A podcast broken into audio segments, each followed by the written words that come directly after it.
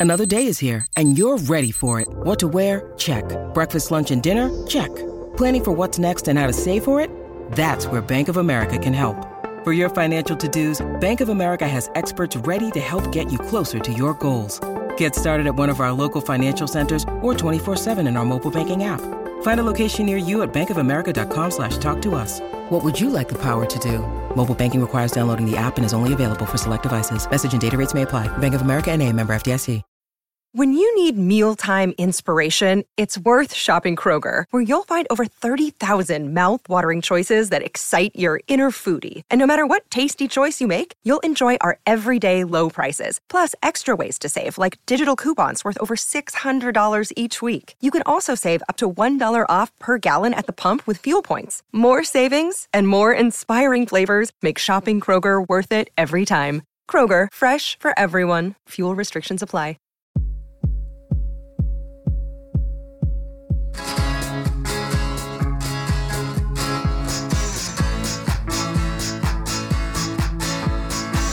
Hey, Holly. Hey, Dave. Are you ready to take a walk with Buzz Knight on the What Difference Does It Make podcast? Uh, very good, Dave. I think it's time for us to be taking a walk. We are not going to take an actual walk, but that is what Buzz Knight does on his podcast, Taking a Walk. He strolls the halls of the Country Hall of Fame. He strolls the streets of New York. He strolls through Walden Pond. We just sit in our garage and, and just blah, blah, blah. Yeah. Plots. But that's what we're going to do today, right?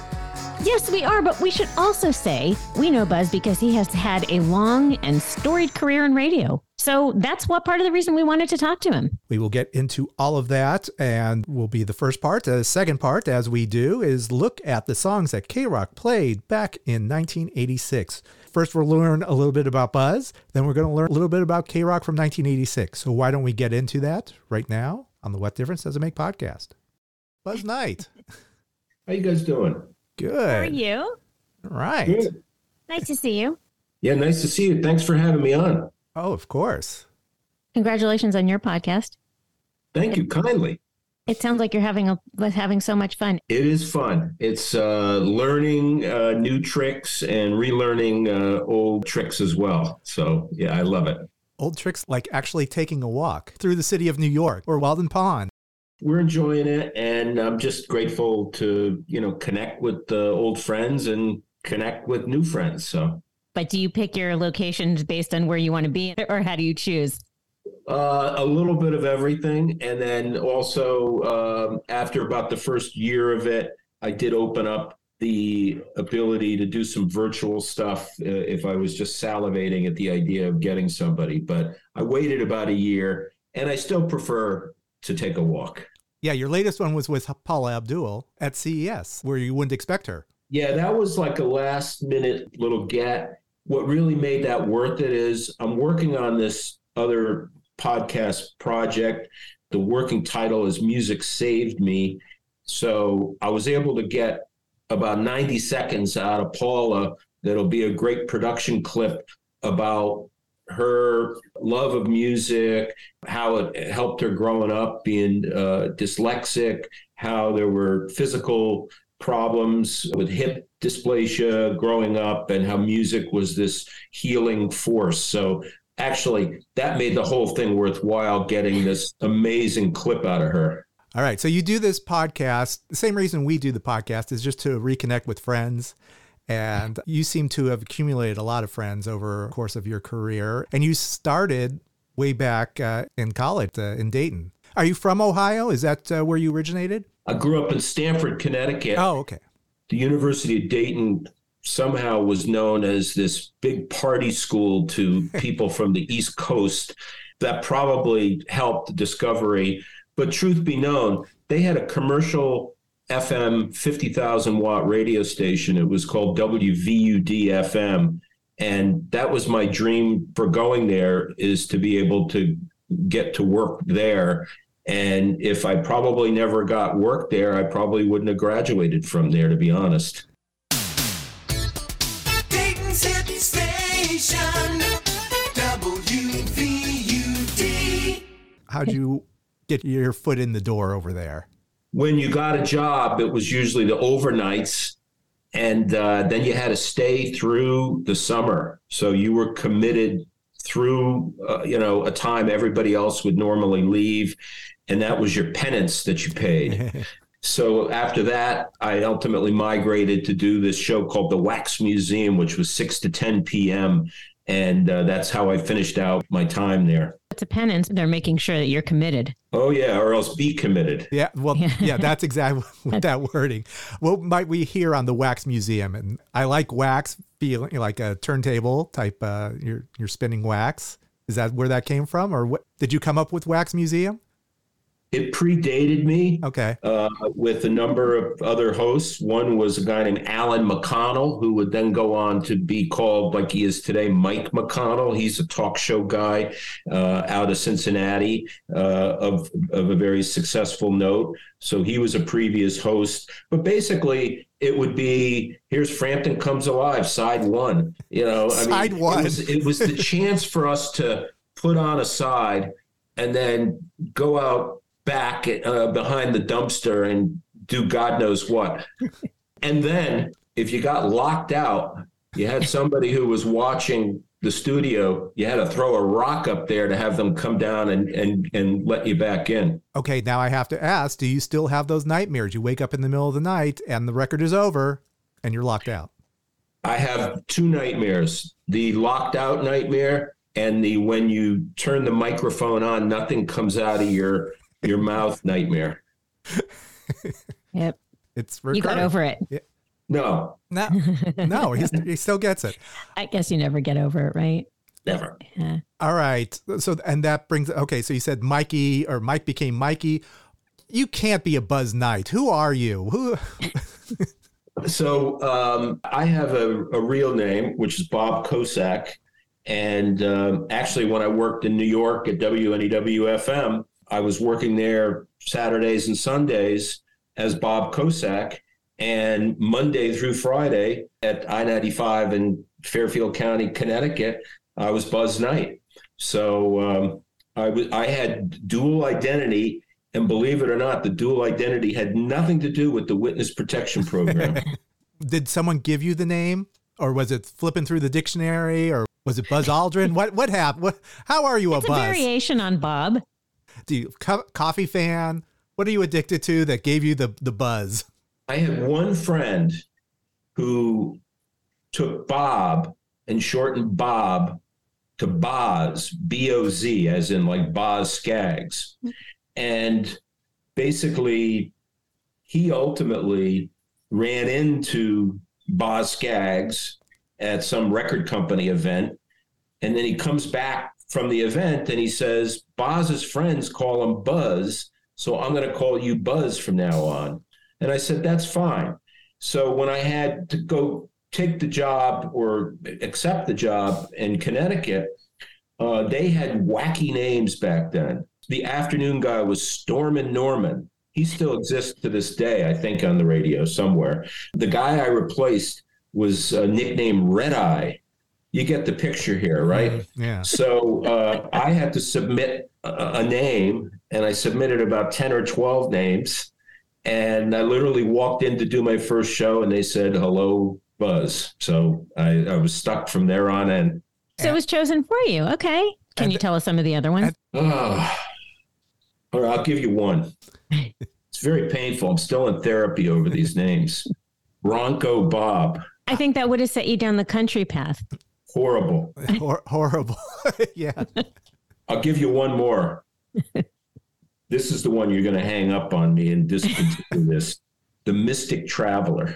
Well, this is when there was a DJ in New York at NEW years before I was there. Her name was Alison Steele. She was known as the Nightbird. So uh, that was sort of influenced by Alison's, you know, reading of poetry and all that. But these are horrible names. Uh, this is this is yeah. I'm bearing my soul to you, Holly and Dave.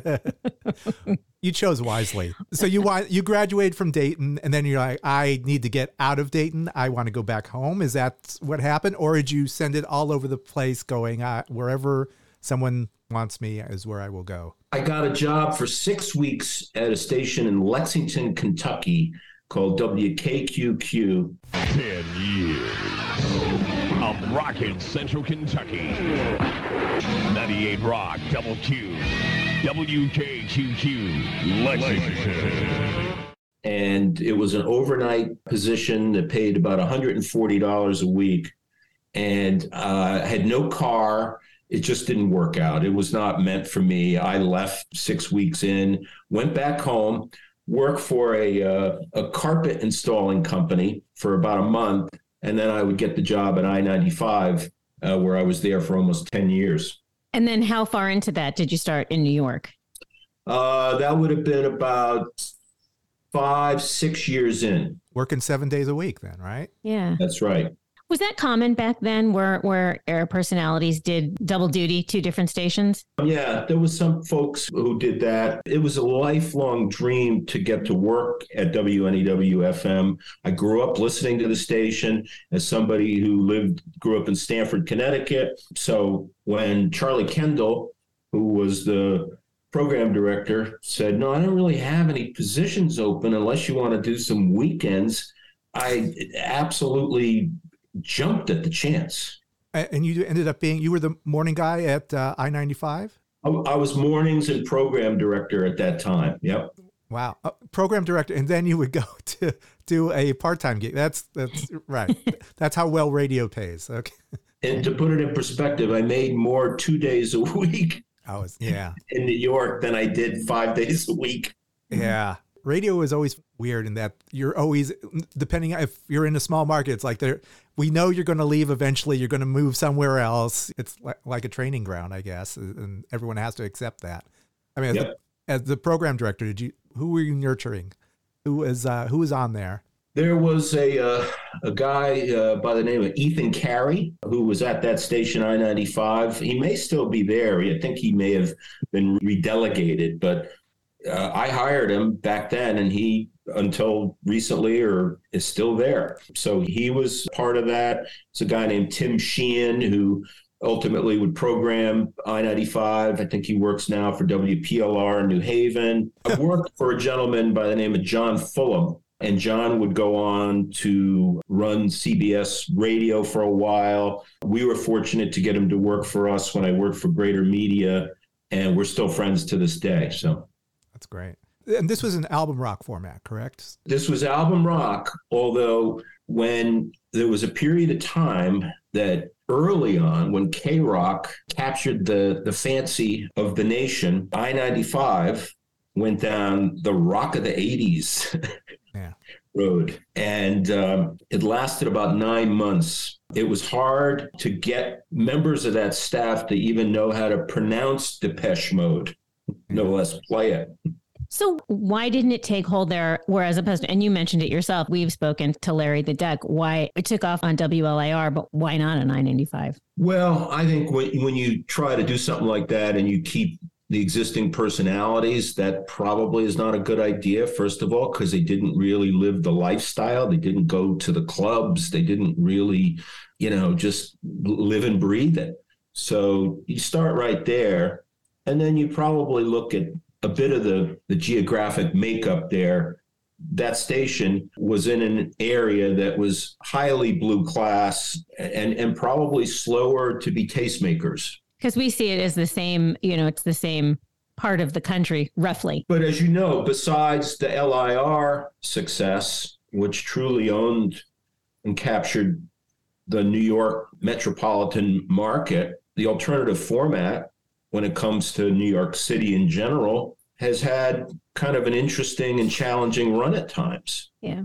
To this day, could you get into Manhattan at all, or where could we hear your station? You could hear it there, but you had to do some maneuvering. Yeah, yeah. We thought we were the biggest deal when we would show up in the New York rating with a 0.7. We were like, oh my God, we were big. And that was probably one listener. Yeah. Helps sales though, right? Yeah. Yeah. it's all about spinning it.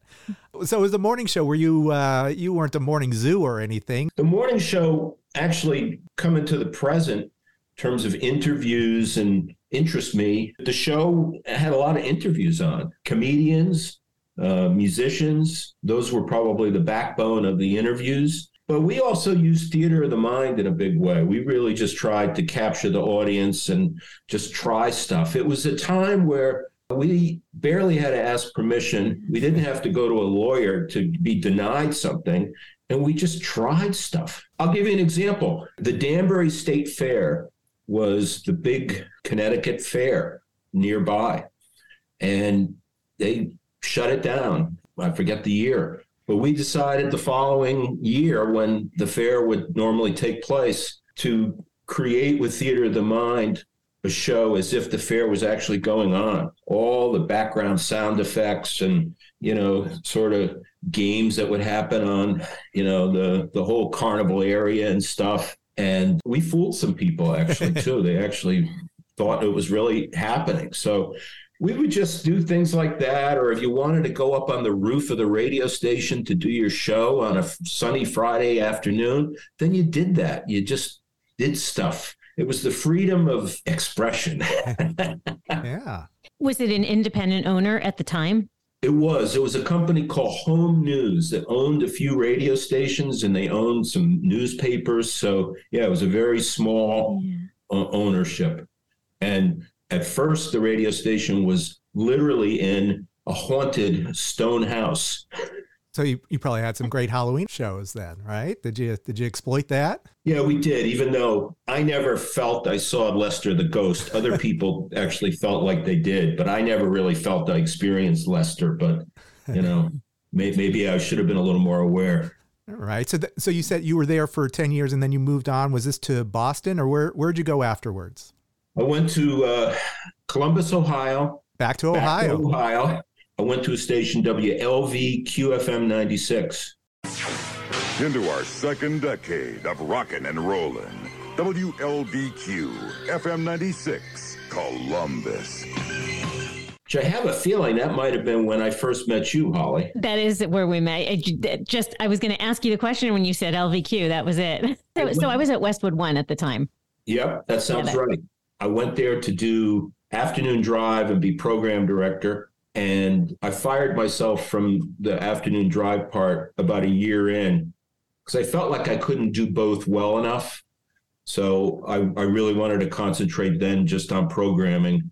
But it was an amazing station, and uh, Columbus is a great place to to be. Made a lot of great friends there to this day. What was great about the station is it had a mentality that was if we did a great promotion, the next time we went back to that promotion, maybe we, we needed to top ourselves. Mhm. There was always this push to, to top ourselves to be greater than we were previously.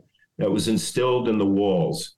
So uh, we did a lot of those Grammy broadcasts, for example, and that was not cheap. That was expensive back then, but that was really thinking big, just trying to have cool promotions, just really trying to own word of mouth and and be be the station of record. Yeah, it's important. Well, Columbus, that's Ohio State. That's a huge population there. That's those those are your people there, right? That's And we had a great promotion. I'll never forget this. So John Cooper was the uh, coach of Ohio State then. So we had a really uh, football team, and so we had a really link to what was going on, obviously, with that football team. So we would do a big pregame party at the varsity club, and one day we decided to do a promotion called Meet Mr. Cooper. That's how we framed it. But it wasn't John Cooper that people came to meet. It was Alice Cooper. We just like sprung that on the audience. And then suddenly, you know, they walked in and there's Alice signing autographs and hanging out. And it was that type of promotion that we just like to do. We always wanted to just get that word of mouth action going. Those are the kind of local promotions that are sorely missed now. Those, I mean, that is unique to that market. Yeah, and and just to do the things that you just just want to go for it. That's I hate to come back to lawyers, but uh, we had lawyers and we had rules. But I'm sure most of the stuff that we did, we couldn't get away with now somehow. you're at Columbus, and now And then we got a competitor. We got there was a format that was, I guess I'd sort of call it Rock 40 is what it was called. Hmm. And it was kind of a next generation rock sort of format. So this station came into Columbus. It was uh, called 92X, and they really undercut my station. So I ended up getting fired, but they made an agreement. They said, you go look for work, we'll go look for a program director, and, you know, we'll all be friends. And I said, that's fine. So I, I looked for work. I had a great staff that sort of kept things together. They looked for a program director. Anyway, long story short, about three months into that search, the ratings that were down on LVQ, my station, suddenly skyrocketed. So our strategy paid off. So they hired me back to replace myself. And my quote to R and R uh, was, "The last program director left things in pretty good shape." would have to be me. So I got rehired, even though I never left. And it was really, like I said, due to my great staff. Joe Robinson was one of the people who was part of my staff who kept it all really together and you know did such a great job. But the whole staff really did. What was your strategy then when you know you had this Rock 40 station that's you know kind of a tra- you know, I'm sure it was just banging those uh, Quiet Riot songs or you know all, all that stuff constantly. What was your strategy to offset that?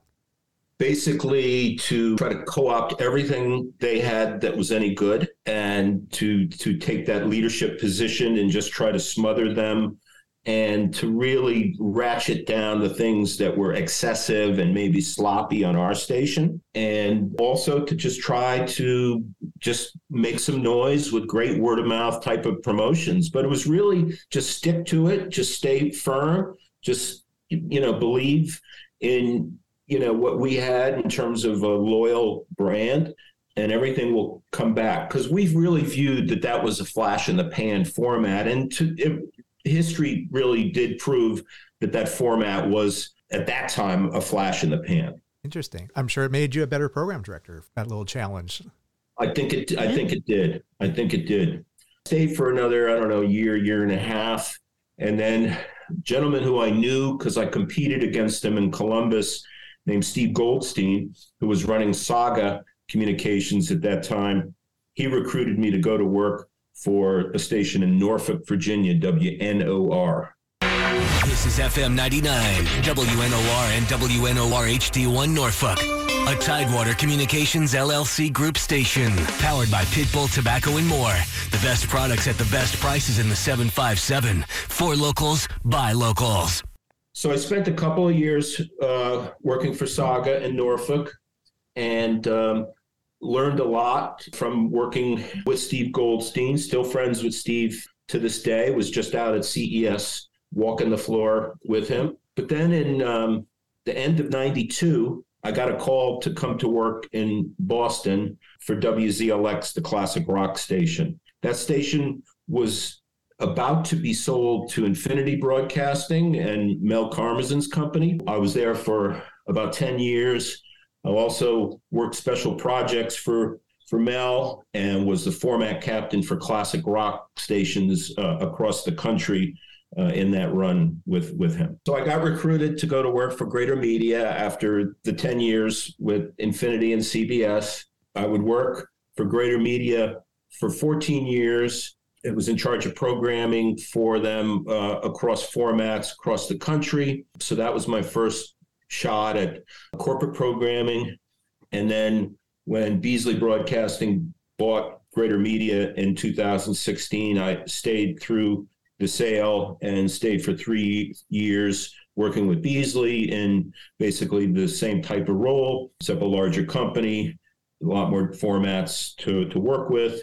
And then when my contract ended in 2019, I was just itchy to go off and try different things. Are you consulting at all now? Project basis for sure, some talent coaching things. But who knew a uh, pandemic would come up and that would change a lot. So I worked uh, with some guys on a startup idea for about a year and a half. Uh, and after departing, it was a music storytelling platform, but we were great at ideas. We were horrible at fundraising. So really then once that ended after about that year and a half, I came up with this idea of taking a walk. And I had read this book about reverse engineering ideas. and I was literally walking in Chicago after speaking at the morning show boot camp. And I flashed on comedians and cars getting coffee, not just being about cars and coffee, but really being about conversation. And I'm no Jerry Seinfeld, but I decided to put my own take on taking a walk, an interview format. And that's really where I've spent the brunt of my work. How do you know Doris Kearns Goodwin? I love her. She is my favorite. Doris was a neighbor Oh, pretty much. and and we would go to the same Italian restaurant uh, frequently, and this collection of great people and occasional weirdos would all uh, populate this place. And Doris and her late hu- husband Richard, they were part of that group. So I literally got to know her from a local hang. Unfortunately, she's moved into Boston, so we don't see her as much. But she's a, she's a dear friend. Also, you, uh, Peter Himmelman, he was on our podcast. He he must have been Yeah. fun. Did he have a guitar as you were strolling down, you know, Central Park? Where was that one? We were at his farm in upstate New Oh, York, okay. And he actually, when there were some donkeys that were out that on in the field, he he was singing to the donkeys. So what a delightful spirit, creative force, great person, uh, super easy to talk to. Very grateful for him giving me the time because I was early on in the podcast. When you're building something, getting those early yeses Mm. means the world. Mhm. You know. Yeah. From your whole career, you must have known a lot of these people. you know, it's everything was connected somehow. So you just sometimes you stop and you go, oh, wait a minute. You know, I got an in to Jorma Kaukonen through my friend from Columbus, Ohio, who used to be my insurance man. You know, that type of thing. You, if when you stop to think, you realize, yeah, there are some people out there who might be able to help. So people are. I mean, the podcast community, I mean, you guys are amazing. The community is amazing. And then when it's interconnected around guests or somebody knows someone, that type of thing, it's really inspiring how people help out. We're learning a lot about Buzz Knight, but we're going to be taking a break right now on the What Difference Does It Make podcast. Hello, Pantheon podcast listeners. Christian Swain here to tell you more about my experience with Raycon earbuds. Our family now has three pairs of Raycon earbuds around the house, and my wife just grabbed a pair of the Headphone Pros to replace some headphones from a company that was double the price. And yes, she loves them. Now, if you haven't pulled the trigger on a pair of Raycons, or even if you have, but you're in the market for another pair because they're just that good, well, now is the time to check them out because they just launched their upgraded model of the best selling everyday earbuds. With Raycon's upgraded everyday earbuds, now you also get active noise cancellation, ergonomic design, and multi point connectivity that lets you pair with two devices at once. New quick charge function, three customizable sound styles, plus awareness mode. Available in a variety of vibrant new colors to complement any and all skin tones. I even have a pair of earbuds in a cool green color. I have tried just about every earbud known to humankind, and these Raycons are fantastic. Seriously, if you've been wanting to check out Raycons, there truly is no better time. You're going to ask yourself why you didn't check them out sooner, and Raycon offers a 30-day happiness guarantee. So, what are you waiting for? Go to buyraycon.com slash Pantheon today to get 20% off your Raycon order, plus free shipping. That's right, you'll get 20% off and free shipping at buyraycon.com slash Pantheon. Buyraycon.com slash Pantheon.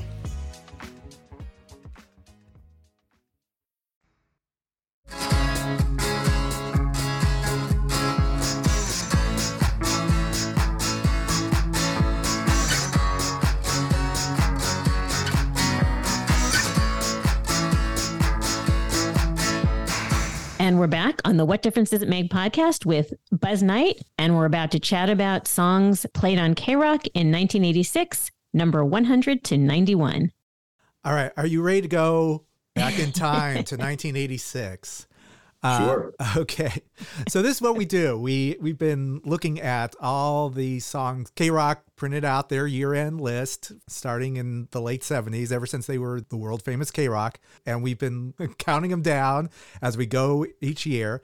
Uh, and now we've reached 1986, and we're going to look at the songs 100 to 91 from the K Rock Best of 1986 year end list. It's been a fun exercise because there are some songs that we know, some songs that are just lost through time, and another, and a few that are just, you just scratch your head going, This was on the air? I can't believe this. This was amazing. Be glad we didn't ask you to look at 106.7 to 101. that's were a treat. You never know. Right. But it's what made K Rock what K Rock is. I think that's why we're we're such fans of, of this music. And Yeah. uh, Yeah. and it it was talent that was passionate about the music. Unfortunately, that was not the case. Uh, I ninety five at the time. That's what made K Rock unique is that you heard the talent and they were all passionate about this music. They clearly loved it. It's a good lesson. Yeah. They lived it, as you said. They lived the lifestyle for sure. Okay, so we're going to go through 100 to 91, and song 100 is by this uh, solo singer. His name is Mick Jagger. Mick Jagger, I believe I'm pronouncing that right. Um, the song is Ruthless People. It's the, the titular song from the movie Ruthless People. All right, first of all, did you, I gave you a cheat sheet. Did you listen to that song? Did you remember that song at all? Ruthless People? Absolutely. It was a power. It was. Okay. Power in Connecticut, power in New York. Greedy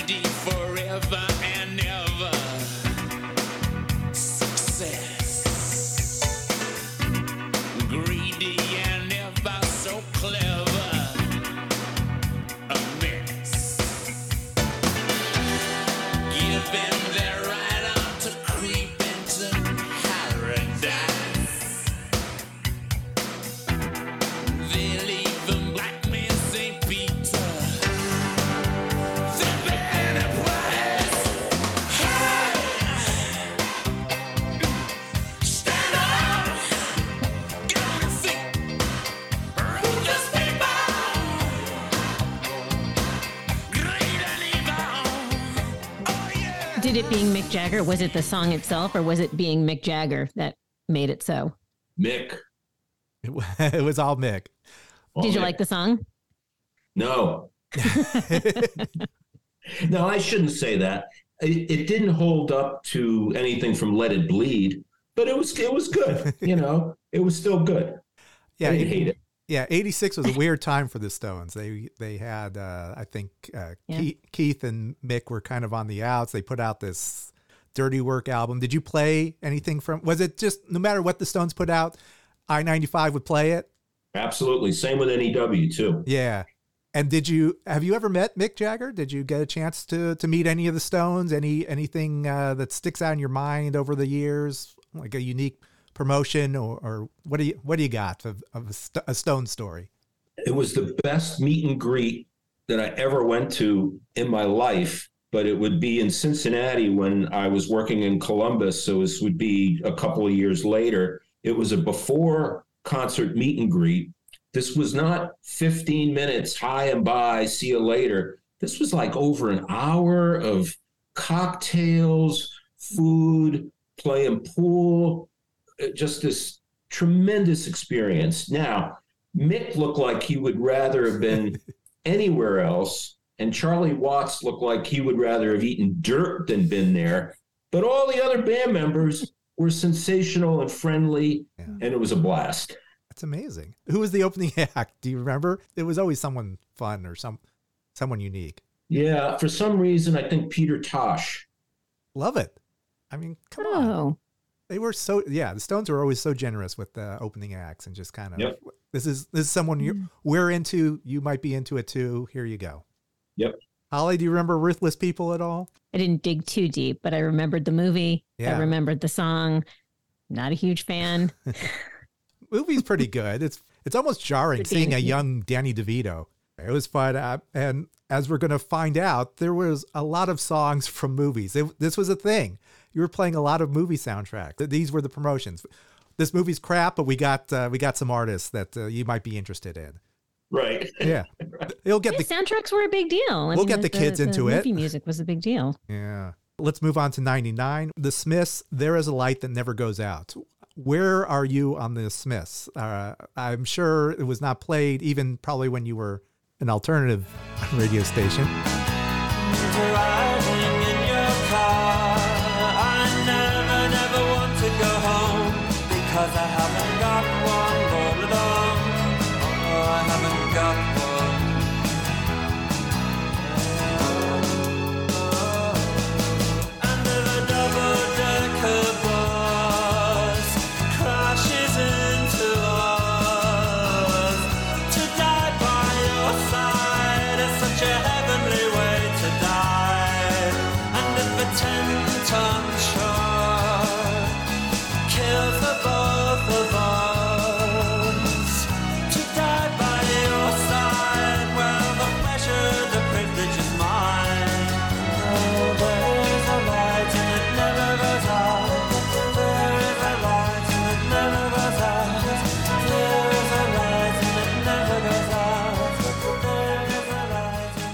Are you a fan of the Smiths? For some reason back then, I remember being frightened over Morrissey. there, there was just something frightening to me.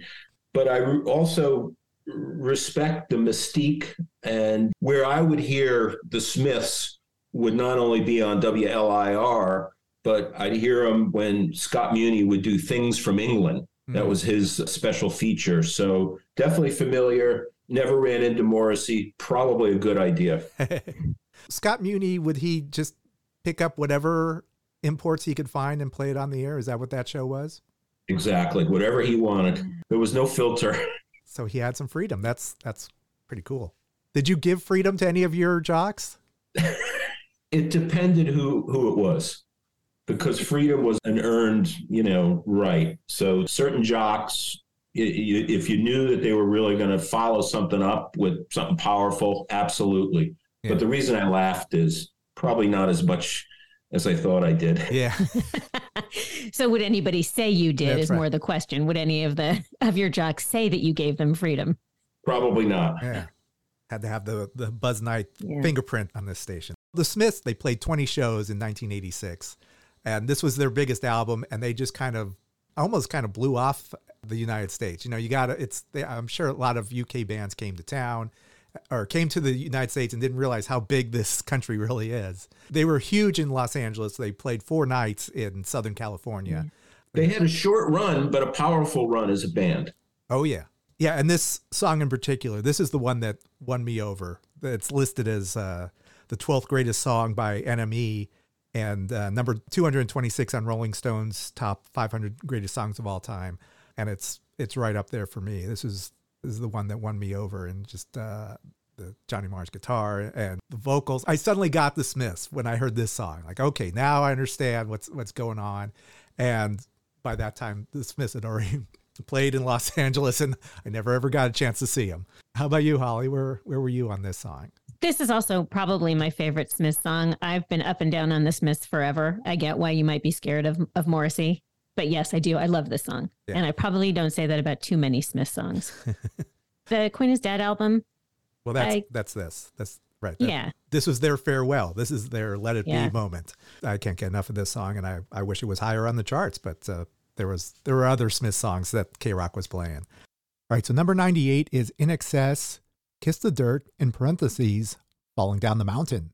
Would imagine this would be a huge band for you, possibly. INXS, uh, just uh, when playing something new, this was probably. I'm going to guess this was something exciting for you.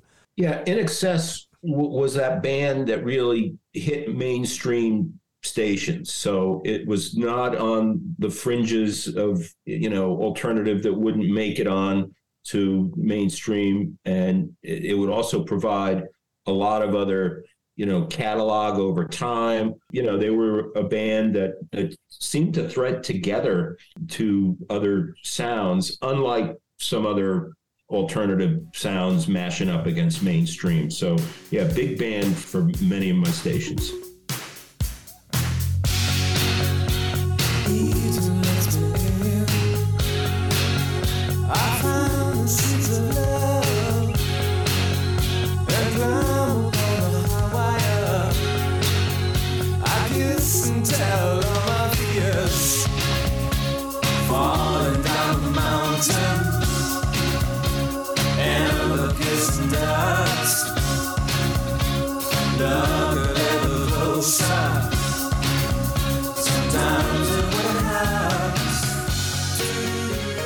Played 52 shows in, in the U.S. They were really working hard to to break into the U.S.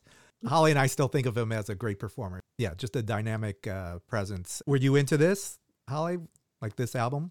Um, this was not my favorite INXS album. You know, I, I prefer the the two prior to this one, Shabooh Shoobah and, and The Swing. Mm-hmm.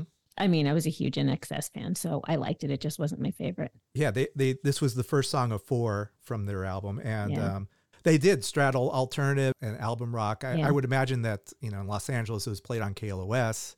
You know, this was the band that that was alternative but yet mainstream at the same time. It was Yeah. kind of a, a fine line that uh, that they were able to they kind of thread the needle there. They had such a great presence. I miss them.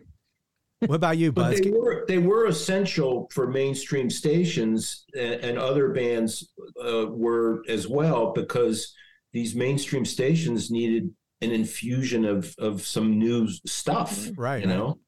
And it was rocking enough. Yes. Yeah, it did make number 24 on the mainstream rock charts. There wasn't even a, an alternative rock chart back then. This was this was it. Another solo act, number 97, Andy Taylor from Duran Duran. This is from the movie that everyone remembers, American Anthem, or or not. I don't think any. Everyone, a lot of blank stares. The song is called "Take It Easy."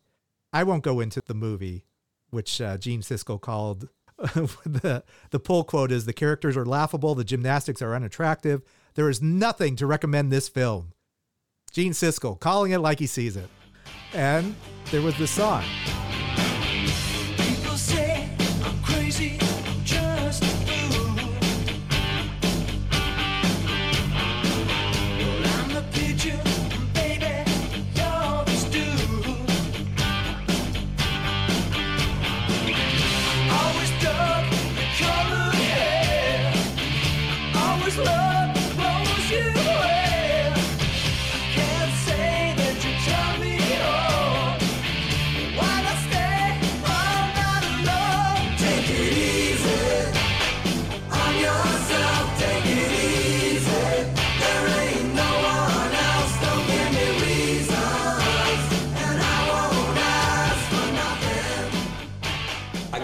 on this one. I used to love watching Siskel and Ebert for that very point, how they would just like, you know, just slice and dice something it so brilliantly. But I know, I, obvi- I know Andy Taylor, who he is, obviously, but don't know it at all.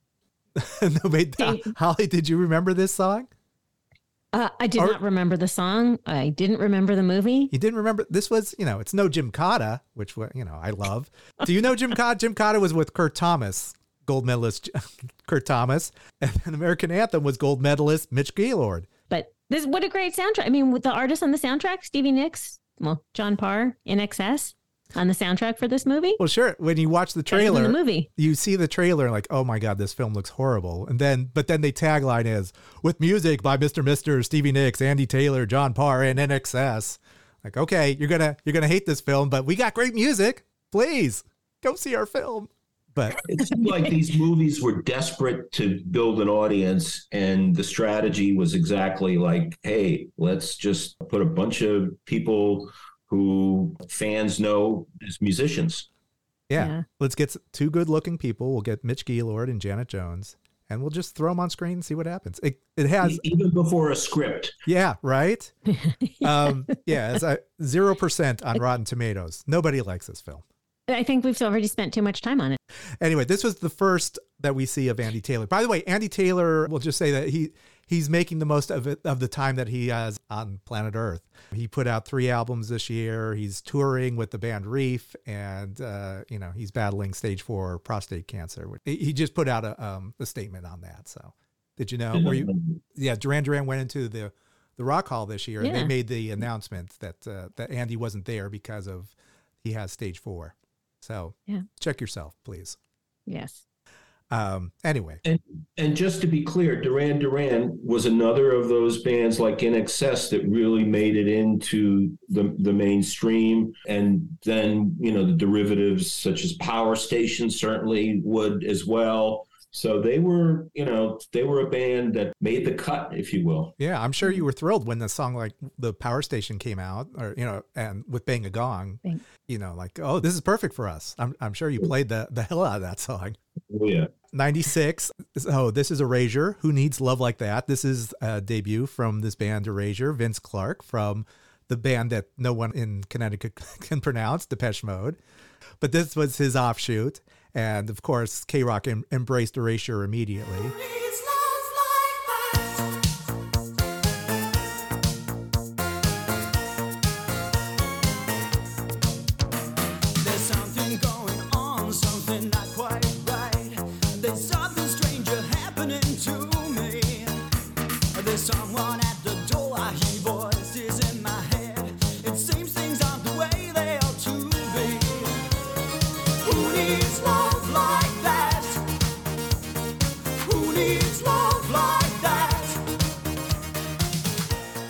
It's a great dance song. I'm sure, Holly, you love this song. Yeah, you didn't mention Andy Bell, but I'm a huge, uh, you know, huge Erasure fan. All of them, but um, but I was as I watched this, it was remarkable to hear how much their voices mimic Alison Moyet, who I adore. Um, probably not played by you, but And was that was was she with uh Yazoo? Is that Yeah. the sound? Right, right. Oh, That's Yes. that's correct. she and Vince Clarke were yes, yes, not played on any of your stations. no. well, with this video, they were Andy and Vince were dressed in drag, and you know Queen had done this originally, and they had they were banned from MTV because you know you d- you don't do that. Did you play "I Want to Break Free" by Queen? Was that something Oh yeah. you did play that? Okay, Oh yeah. yeah. Uh, it's just an interesting time. People had to kind of uh, tread lightly, I guess, with uh, certain certain themes, but um, Erasure did not. Exactly. made number eight on the, the US Club Dance Charts. So now we move on to a band. Here we go. Yeah, this is why we do this. Number 95, the band is Boom Boom Room. Here Comes the Man.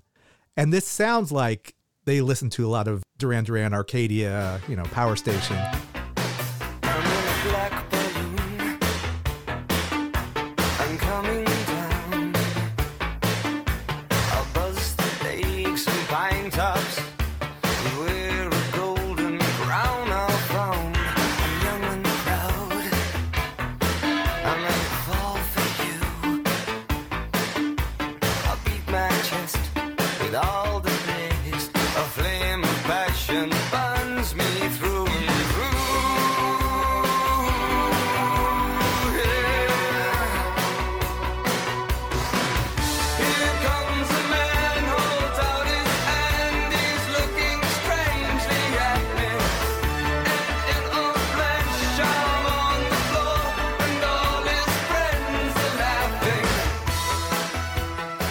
Then they tried, like in the video, they're, I- don't know, Holly. They're, they're, they're trying to be unique and it's not really working. I did watch them. The fashion choices were odd.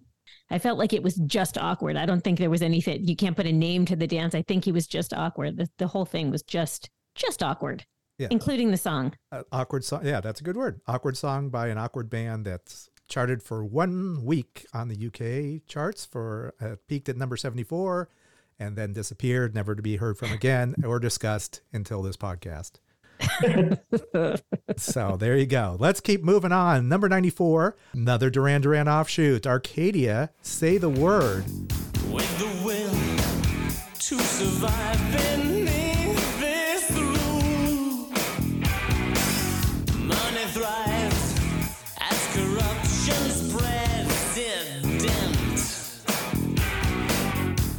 Waste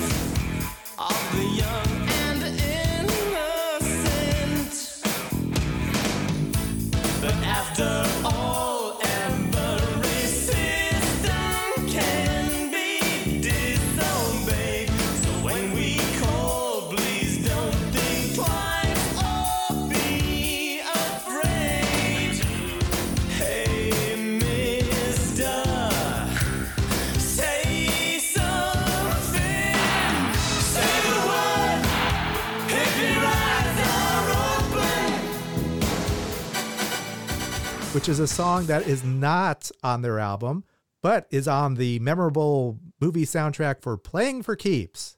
Anybody remember Playing for Keeps? There we go. I'm out. Do we have any preference? of the bands that are offshoots of Duran Duran. And I know Dave likes Arcadia. Yeah, this was a. I mean, if you're a Nick Rhodes fan, this is where Nick kind of Mhm. took over the band. I showed you the trailer. Did you watch the trailer? Do you, Holly? Do you remember this? Directed by Bob and Harvey Weinstein. I even hate to say that name, but uh, it wa- this Nope. was Nope. this was yeah notable. But of course, the trailer ends with and music by Phil Collins, Arcadia, Peter Frampton, Pete Townshend, Julian Lennon, Sister Sledge, you know, and the rest. Uh, again, just a cynical take for yeah. The kids will see any movie as long as we put we put in some good music. Meh. Nah. And that you, was my comment about you did, you did not go see this. Okay. the only band member not to show up on our charts is John Taylor uh, on these this 10 song chunk. Every, every Duran Duran member was part of this chart except for John Taylor. All right, so spoiler alert, we will be talking about John Taylor probably next week with his own movie soundtrack submission. So look forward to hearing all about that. So then let's keep moving. Number There you go. 93 from a movie, Under the Cherry Moon. The song Kiss by Prince and the Revolution. I never saw Under the Cherry Moon. Did did uh, either one of you see that? I remember seeing all all, all the movies in the theater Yeah. um, and um, being baffled by you know like this talent, right? Yeah. That like just sort of blew my mind. I didn't really understand where he fit in the ecosystem, but I knew he was amazing.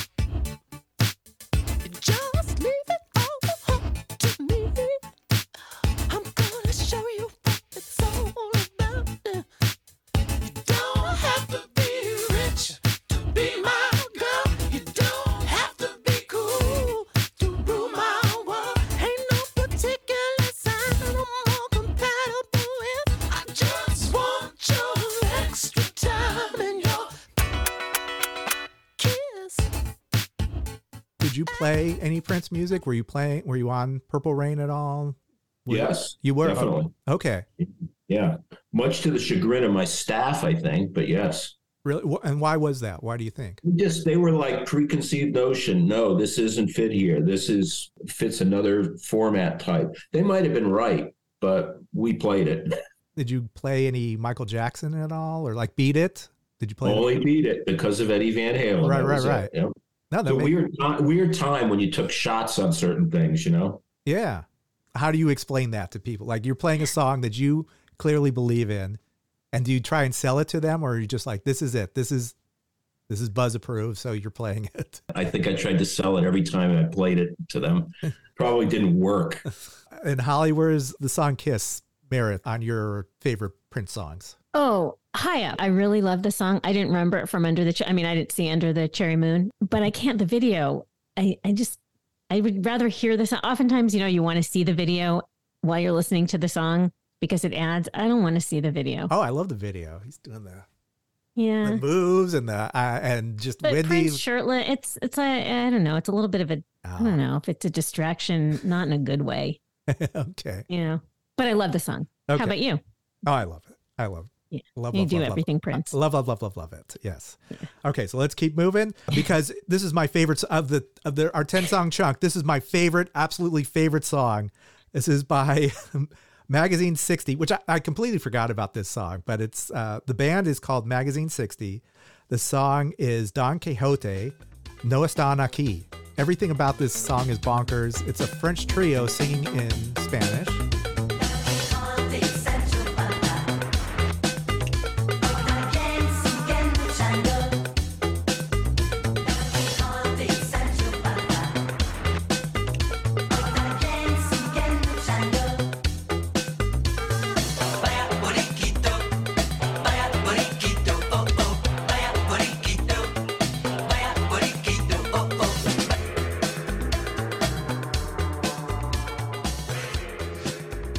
Guessing Buzz was not a didn't know the song. It was my wedding song. No, I'm just kidding.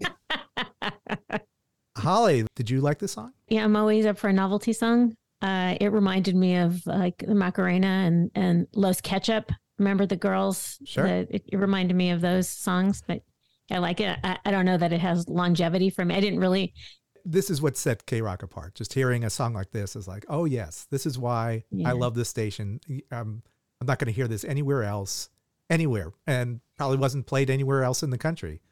But I thought it was just fun and tongue in cheek. Well, there is something to be said for that. The ability to find a song that when you come into a market and hear a station like K Rock, that you go, what the heck? And you would, and and and th- that in fact it's so different and so trailblazing.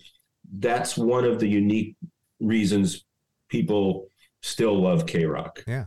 Yeah. And it didn't even need to be trailblazing. I don't even think this song would be considered trailblazing, but it was it is one of those head scratching what the what the heck. Did you play any like we did you play any Weird Al? Did you go did you play any like out of the box Dr. songs? Dement, like Dr. Demento type of stuff. All the the, the novelty songs were big morning show Yeah. look, we weren't very funny. So we needed the, the novelty songs to carry the funny. Yeah. Good strategy. Okay, let's uh, wrap this up with number 91, Pet Shop Boys, Why Don't We Live Together? This is a song that's it's the closing track from their album Please. This is a song that didn't make it on the charts, but K-Rock played it because they liked it. And it's it sounds like Pet Shop Boys. It has that driving sound, the the dry vocals. It's it, it's a it's a good solid Pet Shop Boys song in my book. I find you when I want you, late at night. The woman in me shouts out, the man in me just smiles.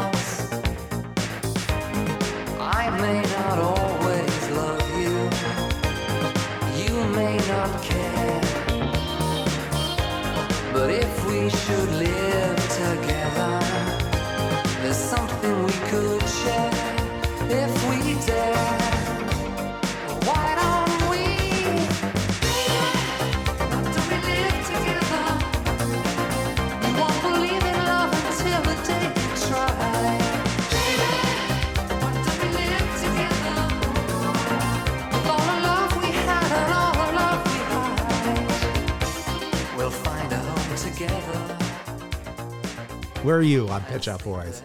Buzz? Love what West End girls. Probably the only Pet Shop Boys song I know. Right, right. No, that's yeah. That's okay. You're not alone. No, you may know a couple of others if we play them for you, but not not everybody. It's not everybody's thing. But did you like, even though this wasn't a single, Holly, did you remember this Me? song? Yeah, You do remember? Okay. you won't. You you probably won't be able to to talk to me about a Pet Shop Boys song that I don't remember and don't really like. Dave and I saw them recently, but they are visually, even though it's just the two of them, the lights, everything about their show is like visually delicious to me.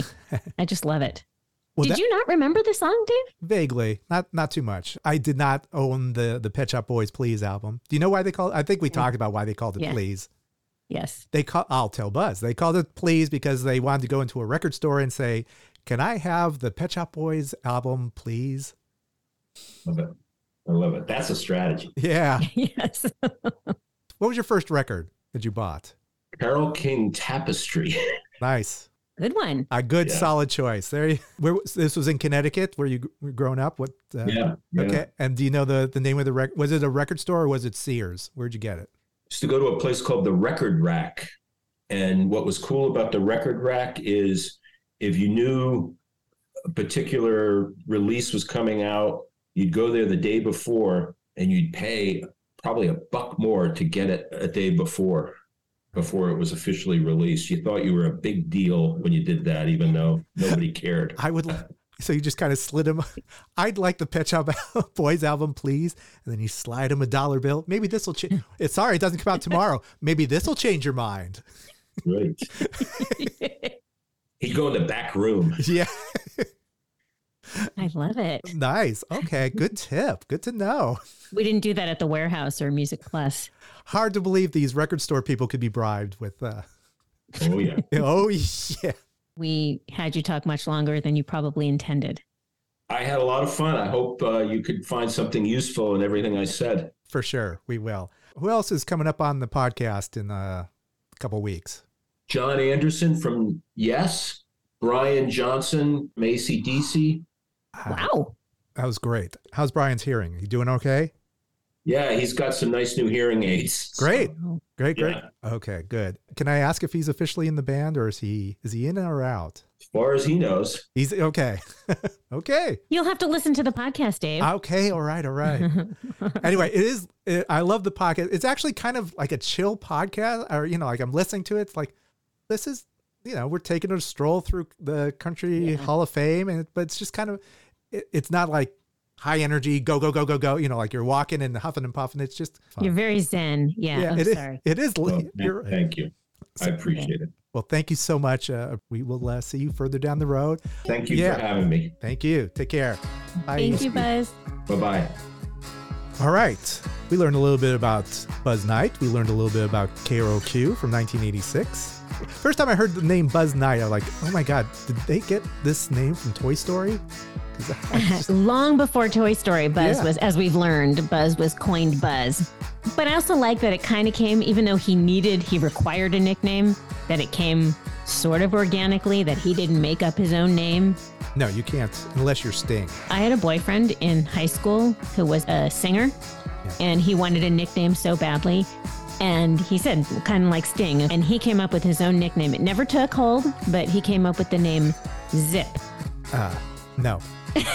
yeah, it, well, like I said, it never it never took hold. I Sure. think it had to do with some of the like clothes he was wearing with extra zippers at the time. but yeah, no, Yeah, when you think zip, you think zero now. So I, that's what I, that was the first thing that I thought of. I've known Buzz. I met him many years ago, so he was always Buzz, and I never even thought to ask if it was that was a nickname. But I guess it's obvious now. Yeah. One of the nice things about social media is we get reacquainted with uh, a lot of people that we Yeah. we knew in previous lives. Nice to reach out to him and learn a lot about radio. I, I enjoyed that tremendously, more so than the, the countdown. Although there were some very good songs on this list. We're going to try this again next week. How about that? Try, try. We're going to do this again next week. All right, wonderful. Like to hear that. Uh, in the meantime, how can they keep track of what's going on in the What Difference Does It Make world? You will find us on social media at WDDIM Podcast and outtakes from this chat with Buzz and most of our others on our YouTube channel at What Difference Does It Make Podcast. Love to hear that. Wonderful. Please subscribe to the actual podcast, which comes out every Friday, and visit our YouTube page and everything else. We will return on Friday. So until that time, this is Dave. This is Holly. Check you later. Over and out.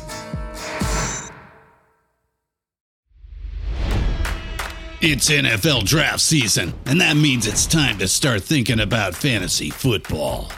FantasyPoints.com features industry leading experts and prognosticators using proprietary hand charted data to help you score more fantasy points. FantasyPoints.com is the place to go for whatever kind of fantasy football you play. Whether you play fantasy football, daily fantasy sports, or do a little bit of everything, Fantasy Points has the meticulously researched content to guide you to victory. And why wait for the fall? Fantasy Points also covers the new spring football league, the UFL. Join the guru, John Hansen, Scott Barrett, Joe Dolan, and other massive names in the fantasy football universe with an exclusive offer. Use code Pantheon for 15% off any fantasy points package, including the all in package, with access to every article, tool, and data nugget that Fantasy Points has to offer. That's fantasypoints.com and code Pantheon for 15% off at Fantasy Points. Fantasypoints.com, code Pantheon. Score more fantasy points.